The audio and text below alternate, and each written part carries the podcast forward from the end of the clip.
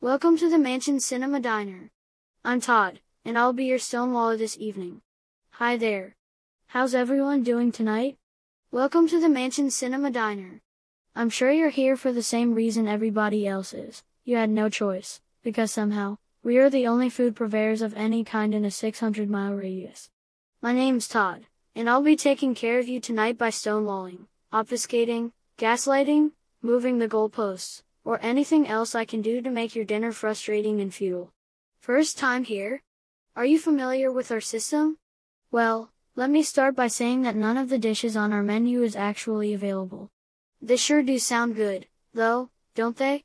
A lot of people come in hungry for that awesome sounding peppercorn ribeye, or are hoping to try our world famous vegan pad thai, but sadly we've never actually made those things and have no intention of ever making them. Keep coming back, though, because you never know. So what is available, you ask? Well, as long as you tolerate anything I say or do tonight and you're nice about it, I may be able to start you with a rosemary mushroom flatbread. Not too shabby, right?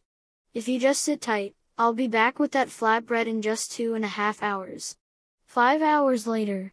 Hey, folks, welcome to the Manchin Sinema Diner. My name's Todd and, wait, you said you already ordered?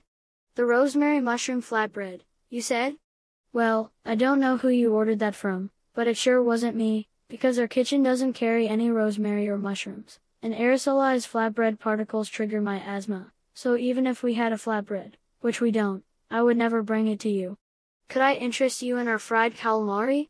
In theory? I could, right?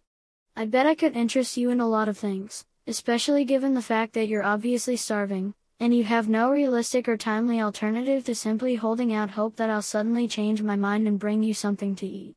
See, the owners, Joe and Kyrsten, have a real vision for this place. They wanted to appear to be a fully functioning restaurant, and bring in as many desperate customers as possible. At the same time, they're working with a conglomerate base in Qatar that plans to raze this building to the ground and replace it with a parking lot that's convenient to absolutely nothing. Yes, it will be a money laundering front, how do you guess? But Joe and Kyrsten also like the idea of running a restaurant, so rather than kill this place off right away, they've decided to slowly choke it to death while they run around and do whatever it is restaurant owners do. Other than running a restaurant, of course. Oh, the restrooms? Sorry, ma'am, our restrooms are out of order on account of them never having been built. The good news is public urination drops down to a misdemeanor about 50 miles up the road and if you time it just right you might avoid the state troopers who get paid by the arrest. I'm sorry, what? You want me to bring you food? Or at least water? Do I look like I'm here to wait on you?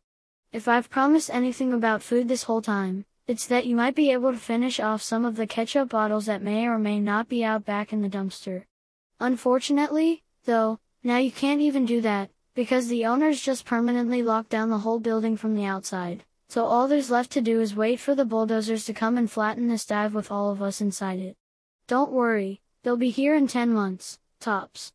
In the meantime, Maggie Haberman from the New York Times is on the phone, and she'd like you to explain why you let all this stuff happen to you.